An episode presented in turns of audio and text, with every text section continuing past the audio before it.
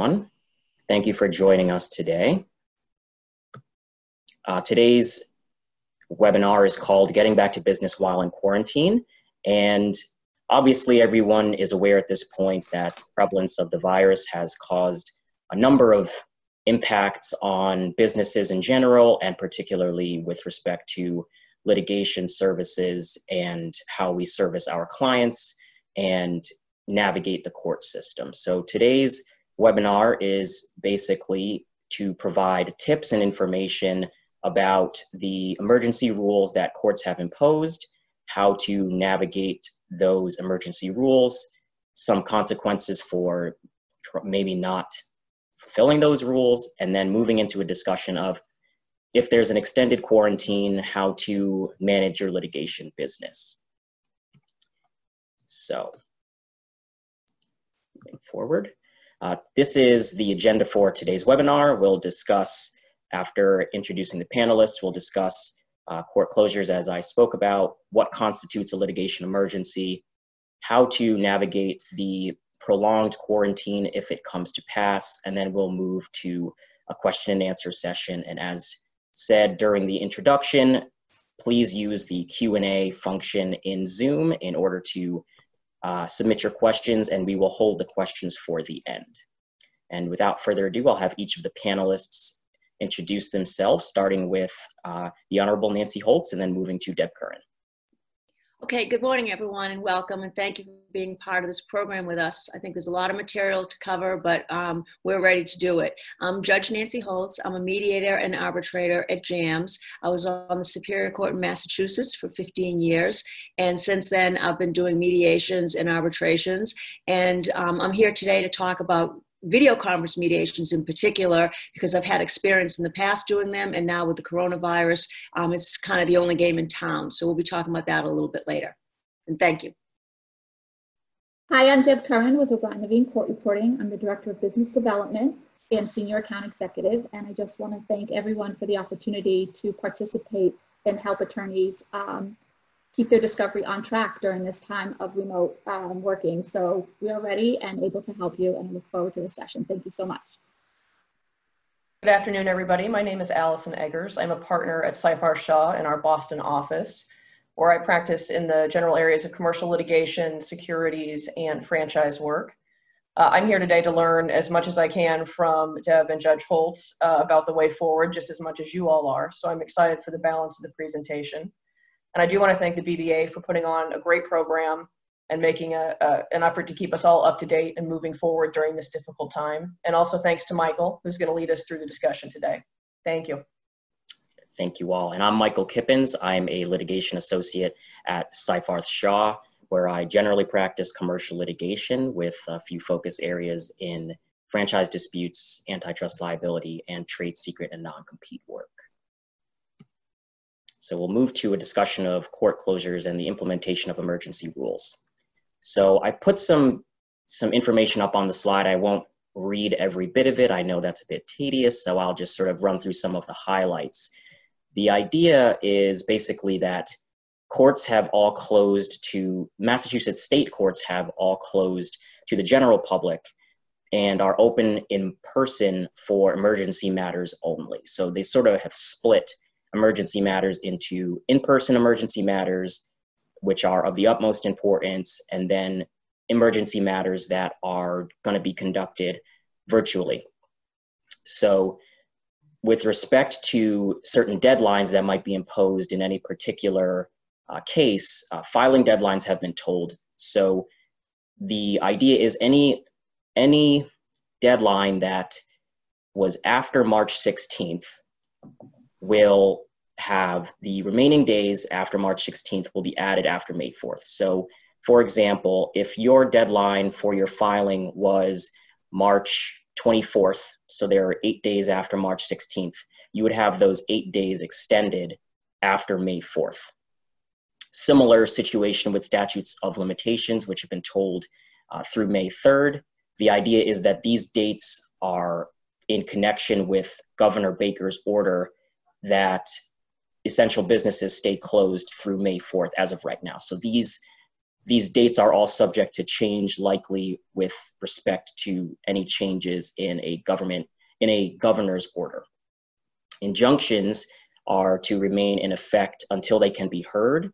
So to the extent there are any injunctions in place that might have expired between the time of March, when the courts closed, and May third or May fourth, when the courts are scheduled at this point to reopen, those injunctions will stay in place, and motions can be filed to a certain extent for hearings following that date.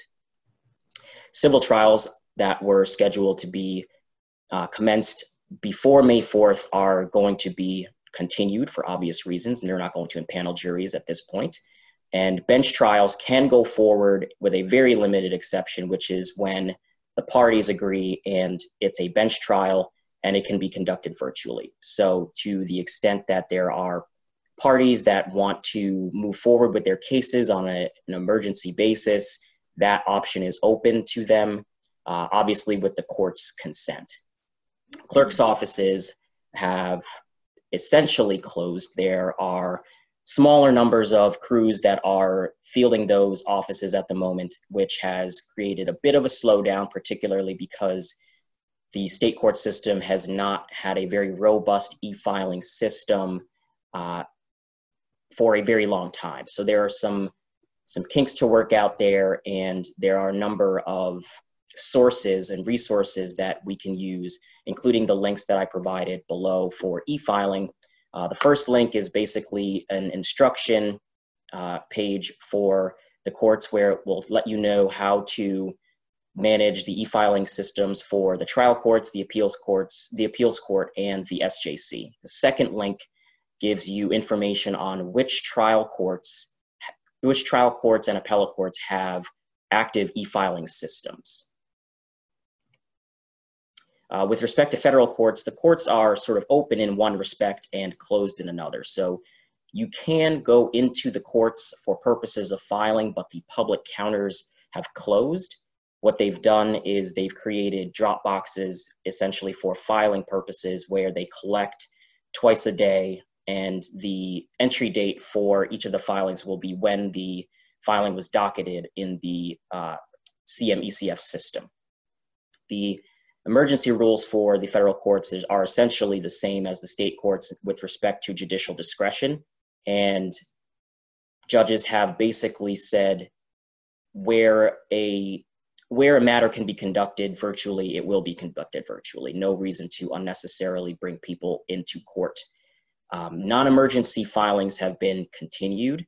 So similar to the state court system, uh, Similar to the state court system, there are a number of deadlines that have moved, and for a period of time, uh, certain deadlines have been extended, and all of that information can be found on the court's website. Uh, jury trials and court mediations at the district court have been continued past May twenty-ninth at the moment, and those are obviously subject to change as well. And the one note that I would make is that certain courts, including the First District, have said that their deadlines for notices of appeal and for petitions for review, sort of things that you can file without any other intervention, will go forward as that their deadlines will go forward as they are. So those have not been continued, but also that those rules are subject to change, and e-filing will continue as usual through the C the court's C M E C F system. So now we'll move into a discussion of what constitutes an emergency during this time. And unfortunately for us, not all of the courts have a uniform way of describing what an emergency is, but fortunately for us, there are resources, and this first link that I've provided is a link to the courts, the state courts standing orders for the housing court, land court, superior court, uh, as well as the other courts, uh, the other trial courts in Massachusetts, and all of that information is in one local place so that you can find it as need be. There's a strong preference for criminal matters being heard over civil matters for obvious reasons, and to my understanding at this point, there are basically civil matters have come to a, an essential stop, allowing for criminal matters to be heard uh, with great priority. I put some examples below of emergency matters that are in-person matters for the Superior Court in Massachusetts. And those are the Mary Moe petitions, which information is below, as well as any matter that essentially a party has, has filed a motion with a judge or has indicated to the court that it's an impracticable to appear virtually, or something that involves constitutional rights protection. Uh, for the district courts and the Boston Municipal Court, they've actually provided a list that names all of the emergency matters that they are typically holding, and these are the matters that are being held virtually. Uh, the list, I selected a bit of the list, but these are some of the matters that are being heard in Massachusetts district courts and the Boston Municipal Court. Obviously, a lot of the cases, as with the superior courts, uh, have focused on criminal matters. And the helpline at the bottom of the screen indicates uh, a number that you can call if the specific clerk's offices in the courts that you're dealing with have not either provided an answer or haven't gotten back to you, or you just have a question that otherwise has not been answered. With respect to the federal court, um, as I said, they're, they're open in one respect, but hearings before the judges are being conducted virtually uh, for the vast majority of cases. The courts have issued a notice that relies on the openness of courts and wants to ensure that public access to hearings and matters in the courts remains open, even if virtual. So that's a link to the public access. And the other link below is uh, where all information for uh, COVID nineteen related issues for the federal courts can be found. And now I'll turn it over to Allison Eggers for a discussion of potential consequences for circumventing emergency rules. Thank you, Michael. I think in general, what we're seeing is that the potential consequences for attempting to circumvent emergency rules are much as they are during uh, what was the normal type of litigation environment, except amplified a little bit by the crisis and the overlay that COVID nineteen puts on top of every uh, motion for emergency relief. One very interesting case that came out in the last couple of weeks that brings together a lot of these potential consequences, at least three of the four of them that are up here on the screen, came out of the Northern District of Illinois in the middle of March. Uh, it's the Art Ask Agency case, and this was an order on a motion for reconsideration. Now, go back in time a couple of weeks and keep in mind that middle of March is when a lot of court closures started to happen. A lot of stay-at-home, shelter-in-place, quarantine-type orders started to be issued. So that's the scene going into the discussion of this case.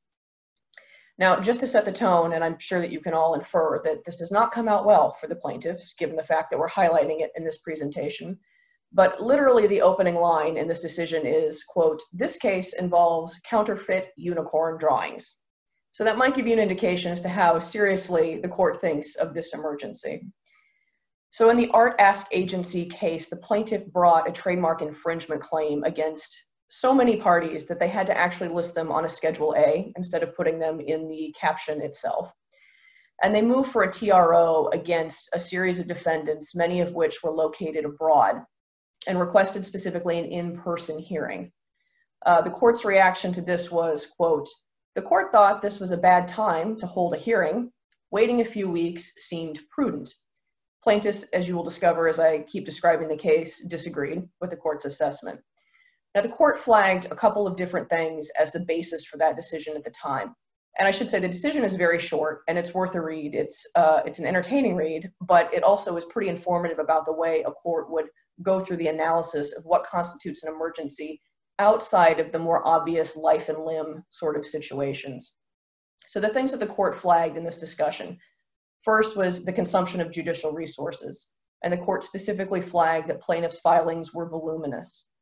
The other thing that the court flagged was the cascade of obligations, and I think that's exactly the phrase that the court used, that would flow from an order entered on the T R O. And a couple of the things that the court flagged was the plaintiffs wanted an order that would force financial institutions to lock down various accounts. They wanted an order that would alter the social media platforms and search engine optimizations. Uh, they wanted domains, certain domains to be shut down that were selling these infringing products. And they wanted all of this within a two to three day period. And the court pretty bluntly concluded that the order would either be a nullity or it would distract people with bigger problems right now. Plaintiff obviously disagreed with this.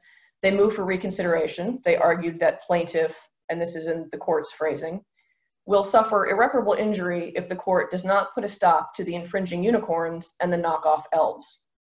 So while that motion was pending, uh, plaintiffs filed yet another emergency motion and teed it up before the designated emergency judge, who that day happened to be the chief judge uh, on the court. And the original, the assigning, the, the court to which it was assigned in the first place, uh, issued their order on the motion for reconsideration and dropped a blistering quote from Elihu Root that, quote, about half of the practice of a decent lawyer is telling would-be clients that they're damned fools and should stop. So not surprisingly, and Michael, if you'll advance to the next slide, this did not turn out well for the plaintiffs, and we've uh, extracted a little bit from the decision there.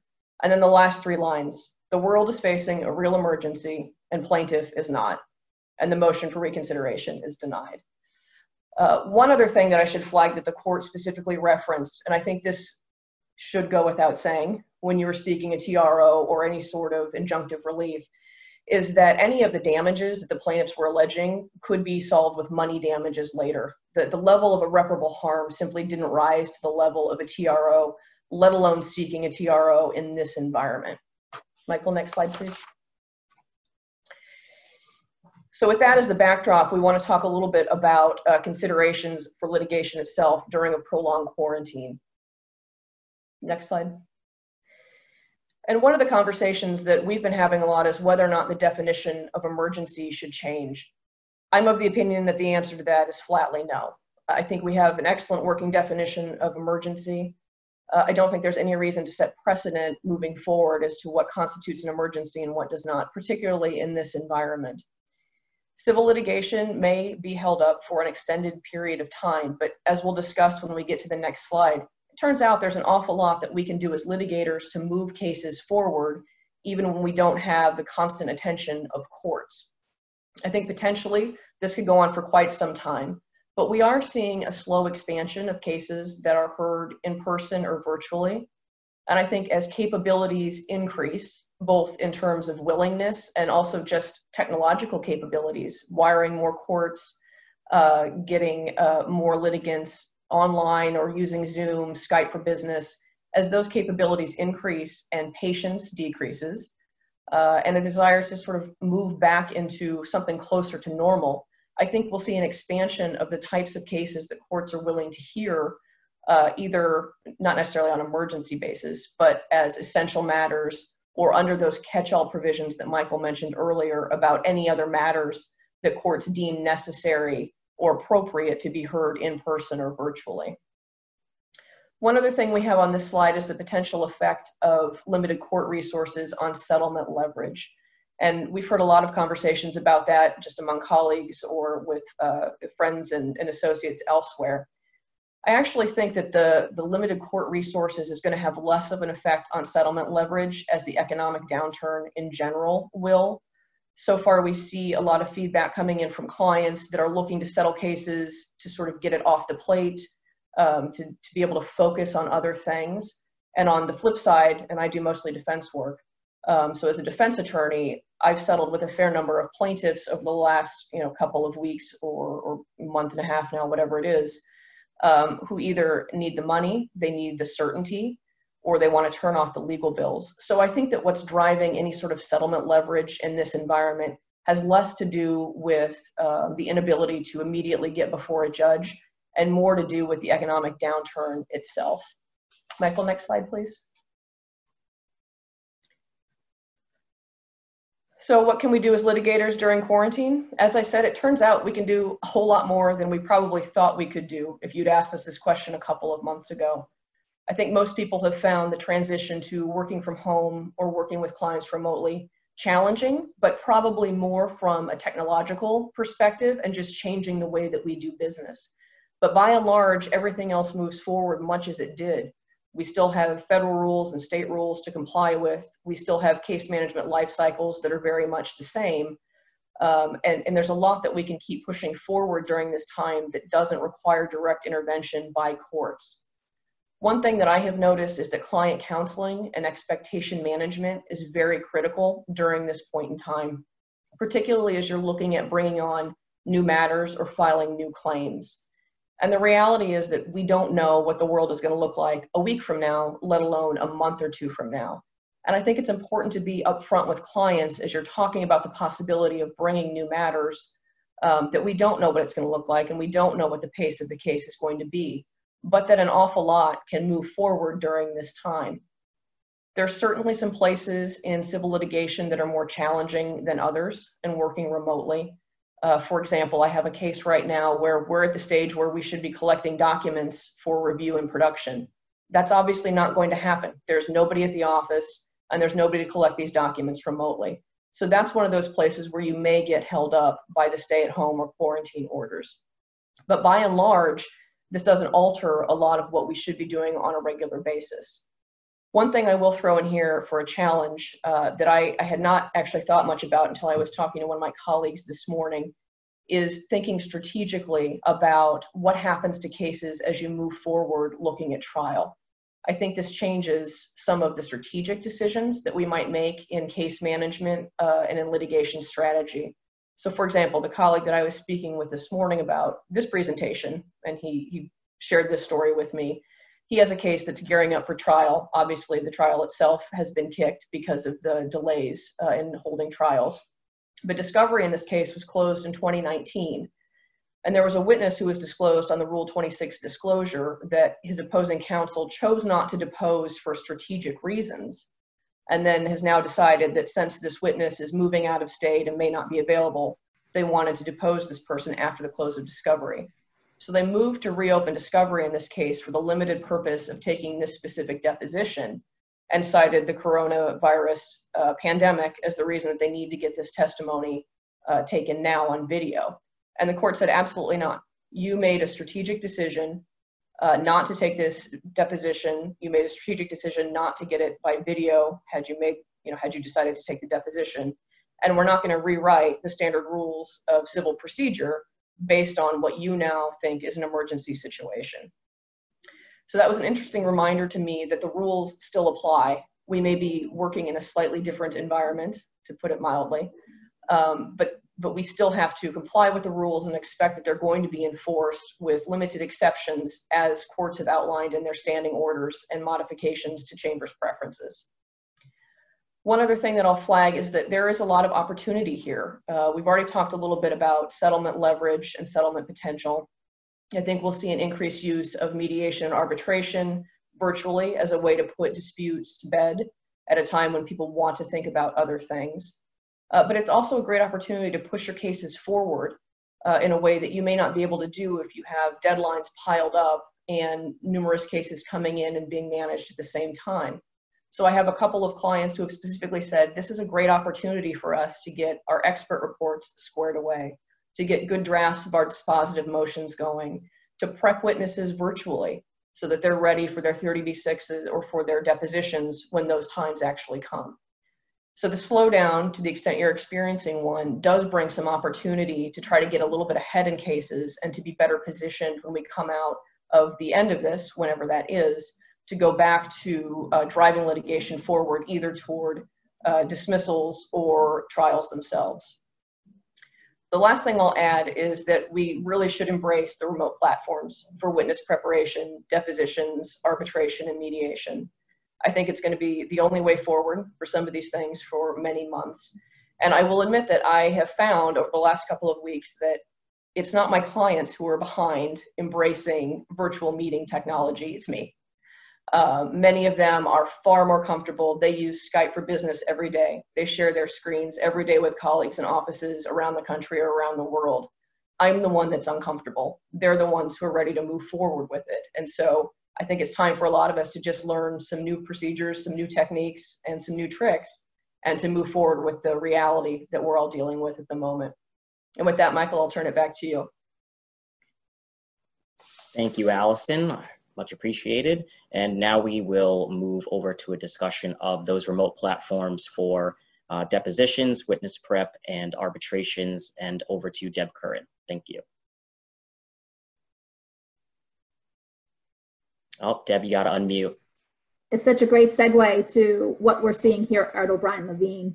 And um, we've received many calls over the last few weeks about setting teams up digitally. And that's a common thread: virtual, digital, and challenge. Those are sort of three words that we hear often. And for O'Brien Navine, and um, here is that it's, this is pretty seamless for us. Video conference has been around for quite some time. Video recordings of depositions is, is in place. And also the key element here, the court, having the court order to allow the court reporter to swear in the witness remotely has been absolutely key to the confidence for attorneys to proceed with their depositions. Um, one of the couple, couple elements here in video conferencing, so pre preparation and testing is essential. So our team here at O'Brien Navine prepares you, prepares your witness, prepares opposing counsel, especially since now we're all home. Everyone's Wi-Fi bandwidth is so different. Some people don't have cameras on their computers. Some people are on iPads. So what our team does is we prepare each person who's attending that proceeding. The links we're using to connect by video conference are secure. In addition to that, we're also providing helpful tips for um, a uh, productive um, experience. And on the recording testimony, so everyone talking about preserving witness testimony, um, in, depending on your case, so the videographer is available remotely. The videographer is capable of starting and stopping the proceeding along with timestamps. So in the full workflow at the end of that proceeding, we have the capability to provide you with the tools that you need, like video synchronization. Um, next slide, please. Exhibits.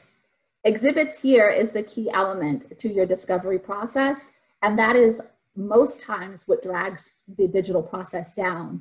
Um, exhibits live digitally most of the time, and for some reason, the day of the proceeding, we all start printing our exhibits and getting them ready in these beautiful red wells and binders and folders, and it just looks lovely on the table. The reality is that is not necessary at this time.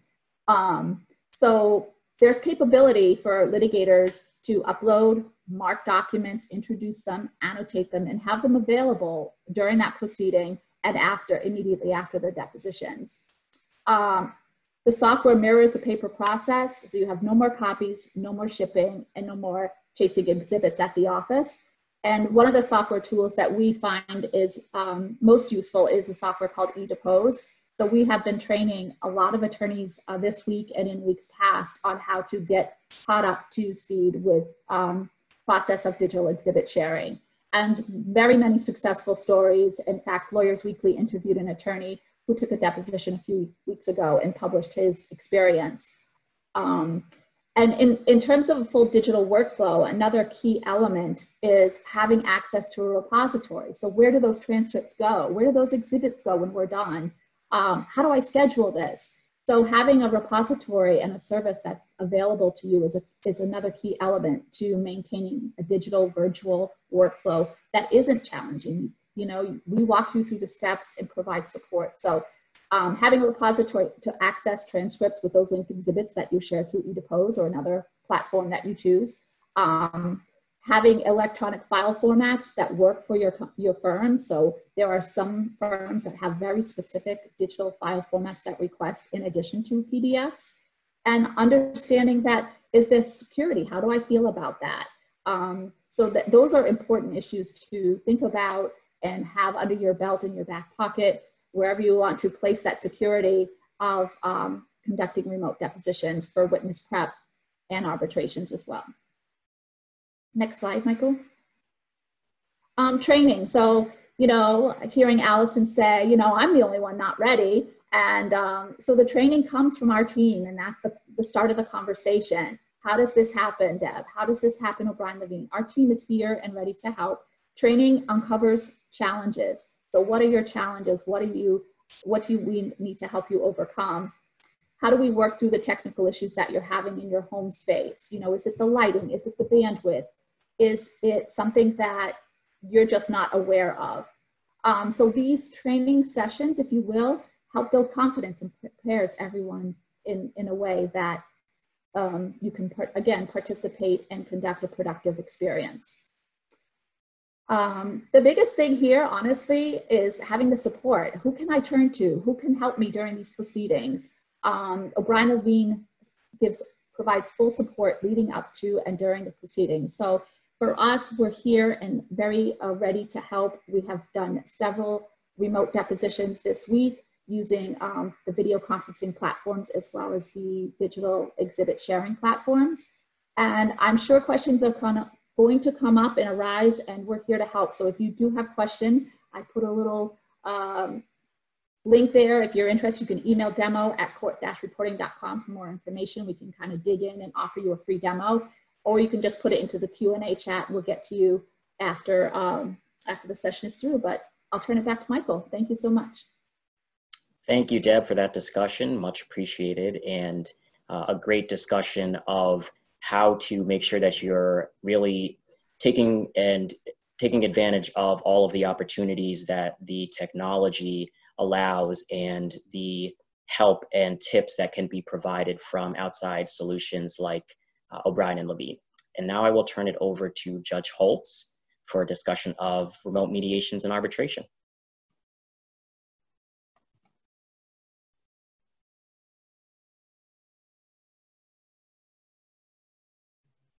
Oh, Judge Holtz, I think you're still muted. Sorry, um, I had to make sure there weren't, they weren't barking dogs in the background while everyone else was presenting, um, you know, hazards of the trade these days, working from home. So um, a lot of what, what Deb and Allison have both touched on dovetails really nicely into what I too want to talk about. The, you know, the caption or the theme of today is getting back to business, and look, the bread and butter of, of all, for all litigators is getting your cases resolved, and the ways that that happen are through settlement, through arbitrations, or through trials. Trials are off the table, and so we have to look at the potential for doing virtual arbitrations and mediations. I'd like to mostly talk about mediations because I think that most people have had some exposure, whether it be through video conference um, depositions, thirty B, you know, dep you know, video depositions, um, maybe have taken testimony um, for later trial um, on video. You kind of have that flavor anyway, so I, I really don't want to focus on that except to say that that, you know, arbitrations do work and lend themselves very nicely to video conferencing. And I know that sometimes people say, um, well, they're concerned, are you really going to be able to get the flavor, the feel of a witness if they're just on video as opposed to in person, in terms of having the fact finder be able to assess their credibility. And, you know, I would just say, when I hear that, I think, are you kidding? When I think about the resolution on the cameras, on some, even our laptops, our iPads, you can see every last tiny little imperfection on someone's skin, hair, whatever. So the idea that you're not going to be able to see a witness who seems a little smirky or shifty or nervous, um, it just it just doesn't make sense to me. So um, arbitrations, those to me um, should should be provide a really a really good opportunity to be able to proceed forward with resolution. Mediation, not so much. A lot of people are more concerned about mediation because they, they wonder, how will this happen? How, you know, can we really get that back and forth, that, um, you know, momentum going to be able to, to be able to get a settlement, a, a settlement reached? Well, I'll tell you the good news, part one and part two. Part one is that JAMS has been doing a load of these mediations since the coronavirus um, pandemic has really kicked into high gear and everything has closed up. We have right now, I think, about five hundred of these on our calendar. Um, people have been doing them. I've been doing them. And also in the past, I mean, I've done mediations via Zoom over the past few years. I've had one where the parties, a business-to-business dispute, parties were in Hawaii. Another one, um, one of the parties was in London. Another one, the parties were is in Istanbul. And every single one of them I was able to settle um, by way of a video conference mediation. So how does it work? I'm not going to go through a demonstration. I'm not going to give you um, a lot of the real nuts and bolts and get really granular, except to say that at JAMS what we do is we begin, when we start a mediation, with a pre with a pre-hearing session, a test session. And during that session, we would take you through, um, you know, kind of the technical part, like Deb Deb was talking about, probably not unlike her process, which would be a, an opportunity to have people kind of understand the technology, if you've got any connectivity issues, um, if you want to know, for example, if an attorney wants to do a, a video or PowerPoint or what have you during an opening session, you know, you might want to make sure you understand how to do that. So all those opportunities are there. Um, and then we also talk a little bit about the security. And again, JAMS, we host the um, we host the mediations through uh, through JAMS software, but it, Zoom is the is the um, is the vehicle that we use. We use a waiting room feature. So I know some people may be concerned. You've heard about Zoom bombing and people crashing into meetings. That can't happen because we use a waiting room feature, which means only a case moderator or the mediator can let people in to the mediation. Which brings me to the next point. Um, I mentioned the word case moderator. You all know at JAMS, when you start a case, you have a, you have a case manager who does all the paperwork with you. Well, we have assigned case moderators to every single one of our mediations that we are doing by video conference. And this person is kind of the, the technical wonky person who can help you with all your technical problems, concerns, questions, and will give you the demo, take you through it. And that person is available before the mediation as well as during the entire entirety of the mediation. So again, is, is you don't have to understand the technology and you don't have to even be good at Zoom. All you need to know how to do is click a link, and the mediator will bring you into a private caucus room with your client, will bring you into a joint session, and this will all be reviewed in that, in that test in that test session. And the other thing I think what I hear about is people want to understand, well, you know, for example, we settle the case. Um, how do we paper it at the end? Well, exchanging that kind of information is really easy. You have ahead of time, sometimes the attorneys, as in any other mediation, they might want to exchange term sheets, but you have the opportunity. And I just want to show you, for example, to do screen share. And let me see if I can do this. I don't know if I can or not. Um, well, I'm, I won't show you because I don't want to, I'm looking at the time as well. You can share a document. So for example, at the end of a mediation, you have a few terms as, as defense counsel. You give, you put up on a screen with the mediator and plaintiff's attorney. These are the three or four things that I would like to see in, in just an M O U. Plaintiff might type back in a couple of little tweaks. You go back and forth. One thing that we'll talk about in that test session is the need to decide ahead of time, which is very helpful. Well, how will you formalize that M O U? Will you agree to just using your name in italics with the, the backslash S? Will you want to use electronic signatures? It's all easy. It's all really easy to do. And again, the case moderator can kind of help walk walk you through that. Um, what I do as well is sometimes, you know, you're talking to your clients and they're thinking, they just don't really know how can this work. They don't have the confidence. And I know that you have to, you have to weigh in the time and the economic expense of something like this. You may have a client who's going to say to you, well, you know, I don't want to just be on some video chat for a couple hours, waste my time and my money, and nothing comes of it. So, you know, what, what I do is I've always, and I would certainly encourage anyone that's interested, if you're interested in mediation, if your client, and getting them somewhat committed to it, it's really easy. Um, I'm happy to take someone through it before you make a decision whether or not you even want to use me as a mediator, you want to mediate. Um, it's something that's available. And once I think people see the technology and see how easy it is, um, usually they're willing to go forward with it. And as I started this um, little um, presentation, I mentioned that it works. I've done these mediations, they do work. People wonder about that arc to the day, and you really have to do the same thing you would do if this were live. Is the biggest way, the biggest, you know, kind of tips and practices for video conference mediation is the same one I, get, I would give to you if we were talking about a live mediation. You have to prepare your client, not just prepare your case and come in with an advocacy position, but rather you come in with your client as a counselor to your client.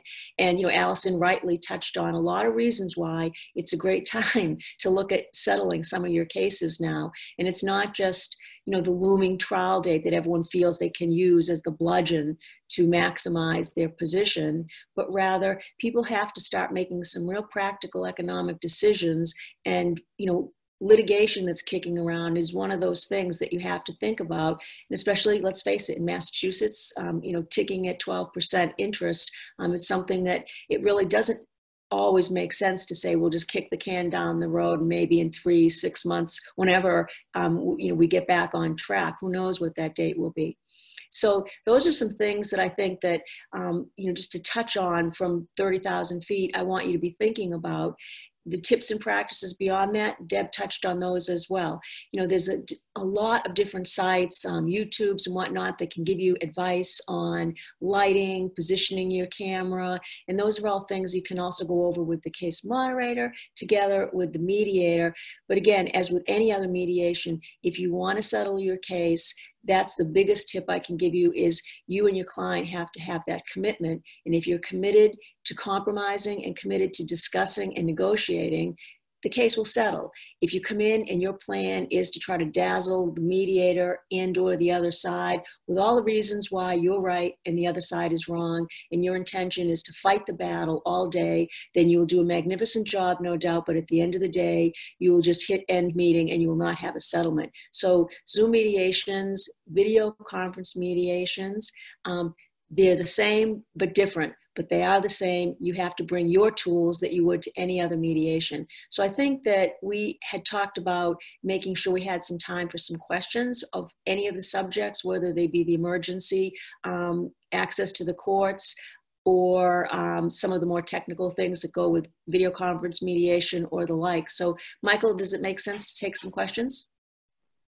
Yes, thank you, Judge Holtz, for that. I think it is a good time to take questions, uh, and a few have come through the Q and A function. So I will start with one that I think can go to both uh, Judge Holtz and to Deb, which it has to do with the numbering of exhibits prior to uh, hearings and how to change those exhibit numbers, if or add other exhibits to the extent that that is something that uh, needs to be done on the day of. Hey, Deb, that's above my pay grade. I'll let you take that one. Yeah, it's a good question. It comes up quite often. And the software tools that we use are very intuitive. So that you don't need to pre-mark, you don't need to P D F them to the court reporter and email them in advance. The tools that we're using allows you to um, bring up an exhibit sticker if you need to change it. So some cases are consecutive numbering, and you've already halfway through your process. You can change that number starting with, and then the next section, it, the software is intuitive to know that the next number is thirteen instead of twelve. Um, in addition to that, um, at the end of the proceeding, all of those exhibits are marked and, and stored into your um, software, as well as opposing counsel receives a courtesy copy. So that exhibit sticker is key for sure, but it's a very simple process and you don't need to pre-mark them. Great, thank you. Uh, and one question uh, directed to Judge Holtz, which is whether you're seeing or hearing about changes in the willingness to settle business disputes uh, based on effects of COVID nineteen shutdowns uh, and their the businesses' revenues uh, being at their bottom lines. Well, it, look, that's definitely um, that's definitely an issue, and I think that you know it's it's just just like every case is different, every business is different. There are some businesses that um, you know. Contrary to what you know Allison was saying, which I think applies to many, the converse is equally true. There are businesses that you know that you know there there is there is no money to pay for legal fees, to pay for a mediation, let alone to fund a settlement. So in those instances, there probably are going to be cases where where a business is just going to decide, if at all practical, they're just going to tap the brakes and they're not going to um, you know. want to go forward, because if there is a settlement, um, a business to business settlement, that business that's hurting, like the one on the other side of the V, is going to have to think about how would they fund this, how would they fund the settlement um, with insurance. You know, obviously if there's insurance, the carriers, um, you know, have the ability to do that. But I think just an act, a business, and we're not talking about with an insurance overlay, I think that's definitely a factor for some businesses not wanting to go forward. But as I talk to people, I think the bigger, the bigger reluctance is just, you know, how's this going to work? And so the big part of it is saying, I'll, I'll get on a Zoom call. You don't have to, you don't have to pick me. I'm happy just to, just to walk you through it and just give it a shot. I think you'll be happy with it. Great, thanks. Uh, and so we have two questions now about uh, tolling issues with respect to emergency access to the courts. The first is whether there's been an impact on the filing of complaints and whether people are barred from doing so. So the answer to that, I believe, is no. There is no bar to filing a complaint at this point. Um, as I said, in the federal courts, there are drop boxes within the courthouses to actually uh, file complaints if you want to do it that way. Obviously, the C M E C F system is also available for that purpose. Uh, in the state courts, uh, mailing into the clerk's offices is one way, since uh, the general public is not allowed in the courts at this point. So that's the answer to that. The second question on tolling is whether any tolling deadlines have applied to service deadlines, for example, for Superior Court Rule nine A.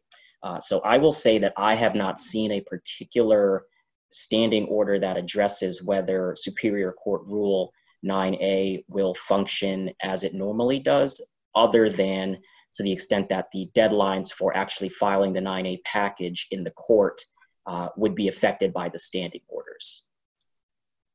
And then we have another question.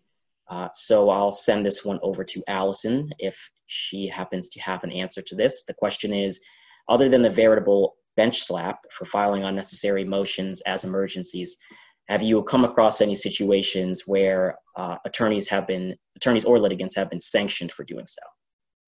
So far, I have not. I'm not aware of any case where a litigant has been actually sanctioned for bringing a non-emergency Uh, motion on an emergency basis with respect to the COVID situation. I think it's probably a little bit early for us to be at that point yet.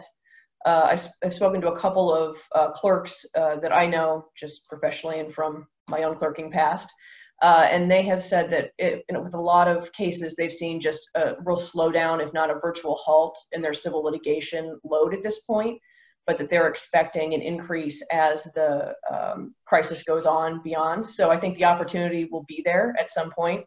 Somebody will probably earn uh, an actual sanction, uh, but so far, no, I haven't seen any actual sanctions issued uh, for that reason.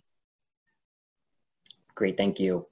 Uh, and now a question, uh, is there an additional cost for the use of eDepoze in a deposition? Um, that's a really good question. And so, yes, there is an additional cost to using eDepoze.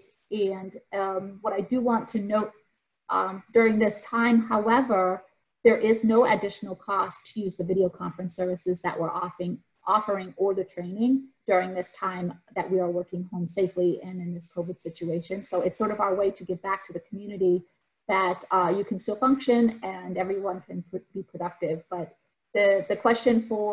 Um, Additional question for eDepoze is yes, there is an additional charge. Great, thank you. And so let's see, I think we have a couple of other questions. Has there been any discussion about expanding e-file M A uh, to the remaining superior courts? So I haven't come across any discussion of that. I take it that the individual courts will update their standing orders. They tend to be done on an almost daily basis at this point with regard to updates and amendments to the standing orders. Uh, I haven't seen anything that specifically says, specifically for Suffolk, for example, that e-filing will become online or is being worked on to roll out the online e-filing uh, or anything like that. So I, I would suggest just continuing to go to the court's website to ensure that you're up to date on the latest information about which courts are accepting e-filing and whether or not there will be uh, projected updates to the e-filing system for other courts. Okay. Uh, has there been any discussion in the courts for improving access to case dockets and materials using the Mass Courts website, which is historically buggy? I'm not sure which one of us is best equipped to answer that question, so I'll throw it out to the entire group.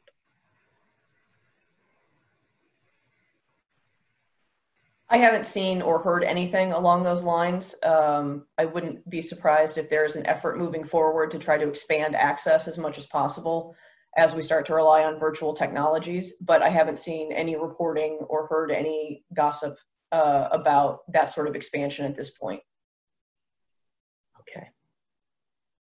Next question is, is there any information about court orders extending statute of limitations and other statutory deadlines that relate to jurisdiction, for example, time to file an interlocutory appeal?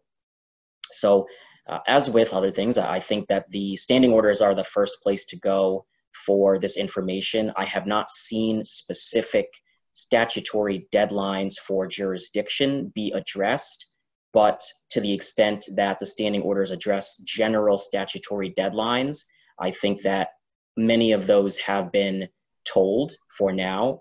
And for cases that are currently active, have been continued for some some number of days past the deadline, the original deadline. Uh, for the question of will the PowerPoint slides be available after the presentation, the answer to that is a simple yes. That one's an easy one. And we have a, an answer to a question, it looks like. So uh, someone has let us know that time deadlines for removal to federal court and to file notice of appeal have not been told at this point. Similarly to how I said the First Circuit has said notices of appeal and petitions for review have not been told, essentially because those can be filed as a matter of course. Uh, I would take it that deadlines for court remove for federal court removal would be similar in that vein. But I think the idea is you want to get that information directly from the clerk's office if you can, and to contact them if you have any particular questions. So I think that's all the questions that we have. So I will note that uh, Seyfarth does have a COVID nineteen resource center that regularly lists updates to both uh, national resources and Massachusetts specific resources on how the COVID nineteen pandemic is affecting uh, litigation practice and other types of practice throughout, uh, throughout Massachusetts and throughout the country. So I would suggest uh, visiting that website to the extent you have questions, and we'd be happy to help. And with that, I would like to say thank you to all of the panelists, uh, first and foremost, for participating in today's webinar, as well as the B B A for hosting us, and for the participants who have stayed on with us for this time and have posed questions. So thank you.